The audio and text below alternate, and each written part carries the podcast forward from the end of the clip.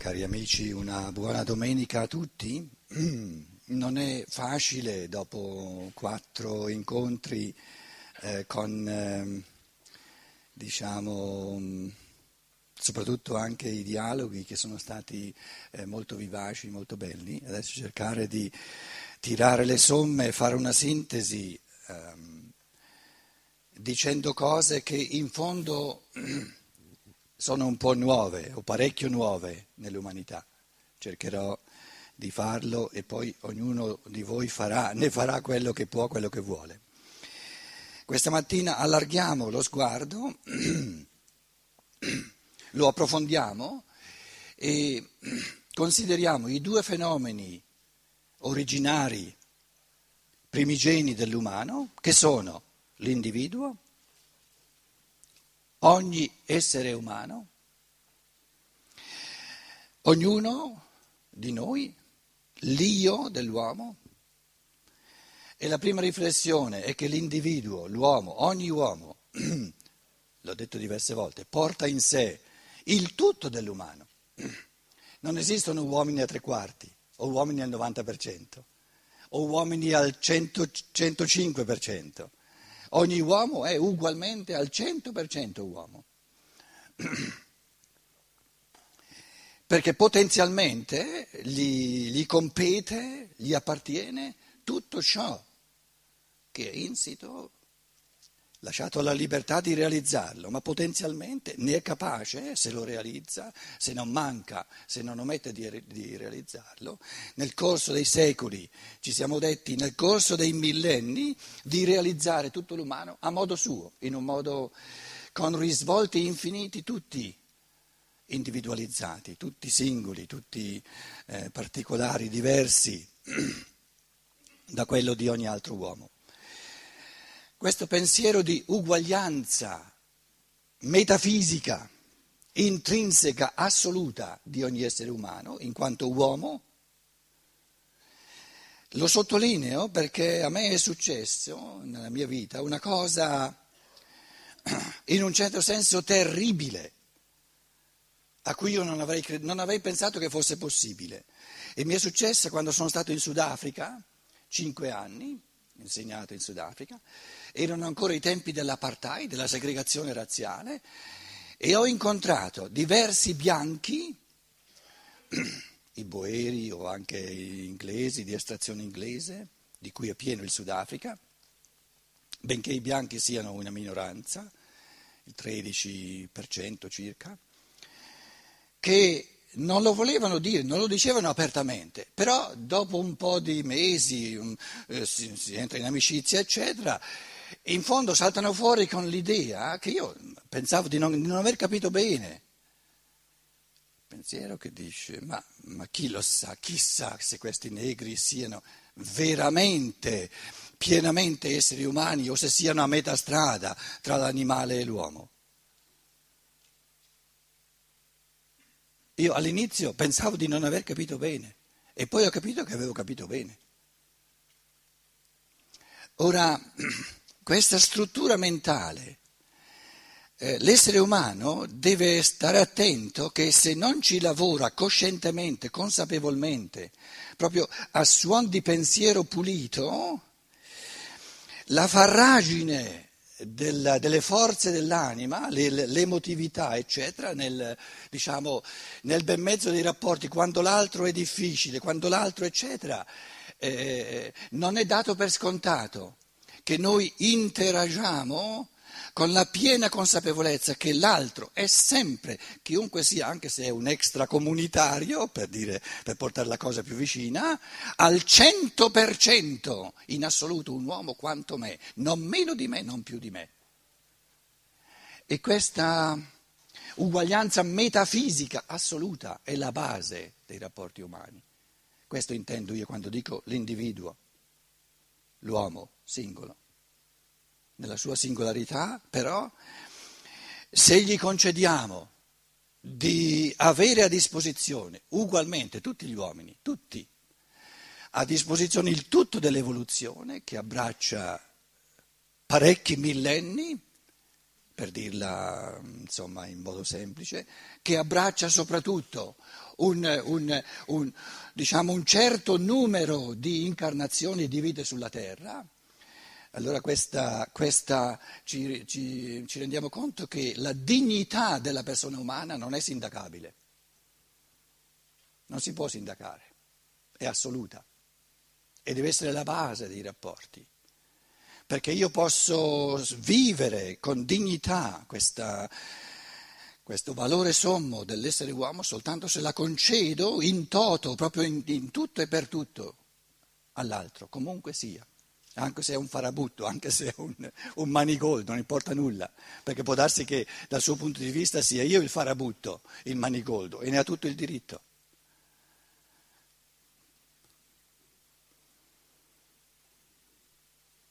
E una persona simpatica a tutti, una persona che fosse simpatica a tutti, è una persona che non vale nulla.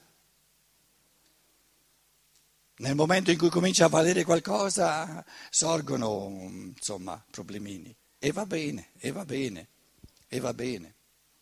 Quindi eh, nella misura in cui la, il dinamismo dell'evoluzione è quello di una individuazione, di una specificazione sempre crescente, che l'io unico, eh, come dire, acquisisce uno spicco sempre maggiore, si realizza sempre di più, dobbiamo gioire di un sociale che diventerà sempre più variopinto di natura, sempre più difficile deve diventare sempre più difficile. Dovremmo gestire una, una pluriformità, non un'uniformità, sempre più diversificata però quello che ci dà la forza di affrontare con gioia, con riconoscenza, questa complessificazione sempre maggiore è l'esperienza di una ricchezza dell'umano sempre crescente.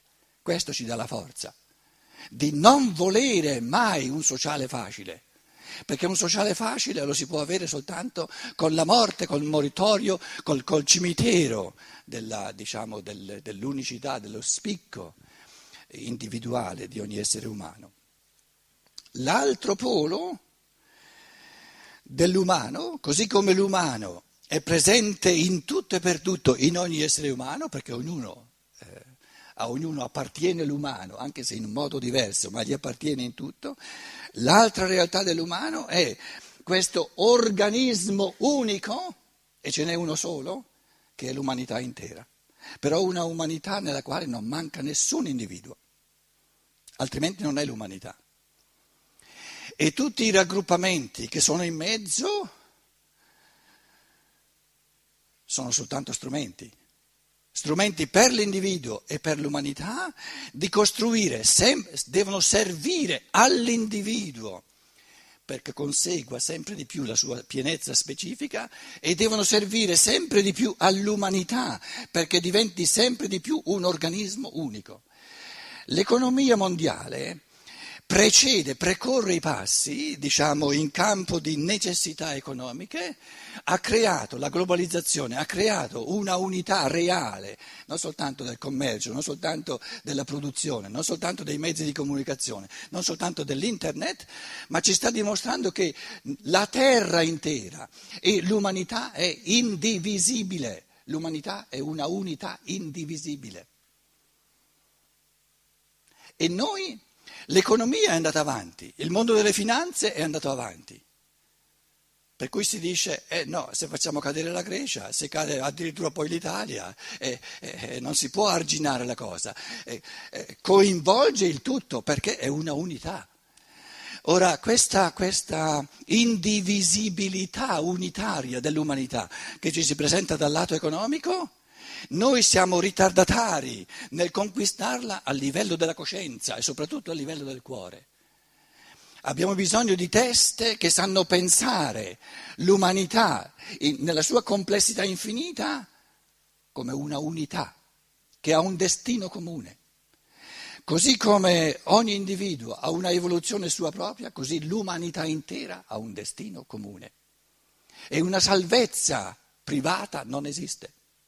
O ci salviamo tutti o andiamo tutti nell'abisso. Così come non esiste la malattia soltanto del polmone. Io, io sto bene, soltanto il polmone che è malato. No, se è malato il polmone è malato tutto il corpo. Così se è malato un individuo, è malata tutta l'umanità. Perché questo organismo è, è un organismo unico, è un organismo vivente, non è, non è una somma di pezzi come una macchina. Non è, l'umanità non è un meccanismo, è un organismo vivente. E quando abbiamo una macchina parliamo di pezzi perché i pezzi si possono sostituire, sono estrinseci, esterni l'uno all'altro. Il pistone lo posso cambiare e, non cambia nulla alla, diciamo, eh, alla, alla candela, eccetera. No? Invece quando abbiamo un organismo parliamo di membri, non di pezzi. E la, la, come si chiama in italiano? La, il trapianto di organi è il primo tentativo di trattare l'organismo come se fosse un meccanismo.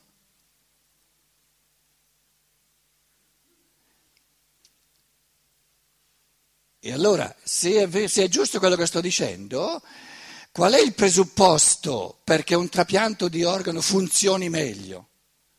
Che l'organismo che lo riceve sia massimamente meccanizzato, un meccanismo. Allora l'organo che gli metti dentro fa come un pezzo di una macchina che sostituisci. Nella misura in cui l'organismo che dovrebbe ricevere un organo da un altro è vitale, questo vitale non è eh, spezzato, spezzettato, è una unità. Allora rifiuta il, il, il, l'organo che riceve perché è un pezzo estraneo che vorrebbe mettersi dentro come in una macchina a sostituire un pezzo, ma il pezzo che manca non era un pezzo, è un membro vivente. E nella misura in cui l'organismo è ancora pieno di forze vitali, lo rigetta. Quindi questo aumentare il trapianto di organi significa meccanizzare sempre di più i corpi umani e questo non è soltanto un vantaggio, perché i, i nostri corpi sono già, già fin troppo meccanizzati.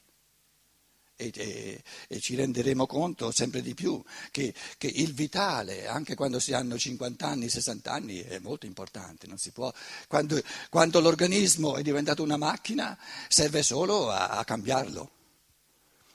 E per fortuna c'è la possibilità di cambiarlo, però bisogna passare un paio di secoli prima di pigliarsene e costruirne un altro. Allora, questa mattina cerco di esprimere alcuni pensieri su questi questi due volti, questi due aspetti dell'umano, il singolo, l'individuo, l'io e l'umanità, che è unica. Tutte e due sono una unità. E siccome sono tutte e due una unità, l'unità di tutta l'umanità e l'unità dell'individuo, il rapporto tra individuo e umanità, non una comunità qualsiasi, ma l'umanità intera, è, è il rapporto che genera il massimo di tensione e generando il massimo di tensione genera il massimo di dinamismo evolutivo. E perciò bisogna un po' eh, da coraggiosi allargare eh, lo sguardo. Eh, quindi stamattina le cose potrebbero, potrebbero sembrare un po' stratosferiche, ma se le afferriamo eh, col pensare, nella misura in cui le amiamo come belle, vere e buone, eh, entrano nel cuore e vengono subito, diciamo, eh, frammenti di esperienza diretta. Quindi, eh, diciamo, ehm, eh, era il titolo stamattina, quello che, ehm, che ci chiediamo è come faccio a fare del mistero dell'individuo, di questa realtà così forte dell'individuo, la mia esperienza, che io vivo facendo l'esperienza continua di questo io, di questo spirito creatore individualizzato che io sono. Quindi esperirsi come io è la prima forma primigenia di esperienza umana. Esperirsi come membro dell'umanità inserito in questo organismo il più perfetto che ci sia è l'altra forma fondamentale di esperienza. Esperire, fare l'esperienza dell'umano unico in me e fare l'esperienza dell'umano uguale, comune a tutti nell'umanità. Sono le due forme più profonde, quindi eh, all'inizio forse anche più astratte, ma le due forme più profonde e più forti di esperienza. Tutto il resto è un frammento, è una parte di queste due forme fondamentali. Fare l'esperienza dell'io, che in quanto io pensa, ama, vuole, agisce e, e, e, e vive la sua biografia, e fare l'esperienza che io sono, sono un nulla, eh, proprio svanisco nel nulla nel momento in cui mi tiro fuori dall'umanità, dall'umanità intera.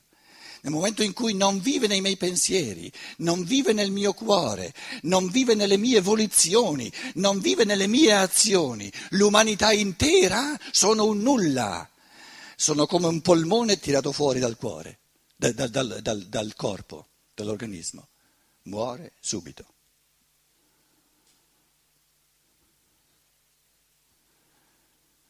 Così reale, così esistenziale è questa duplice esperienza dell'io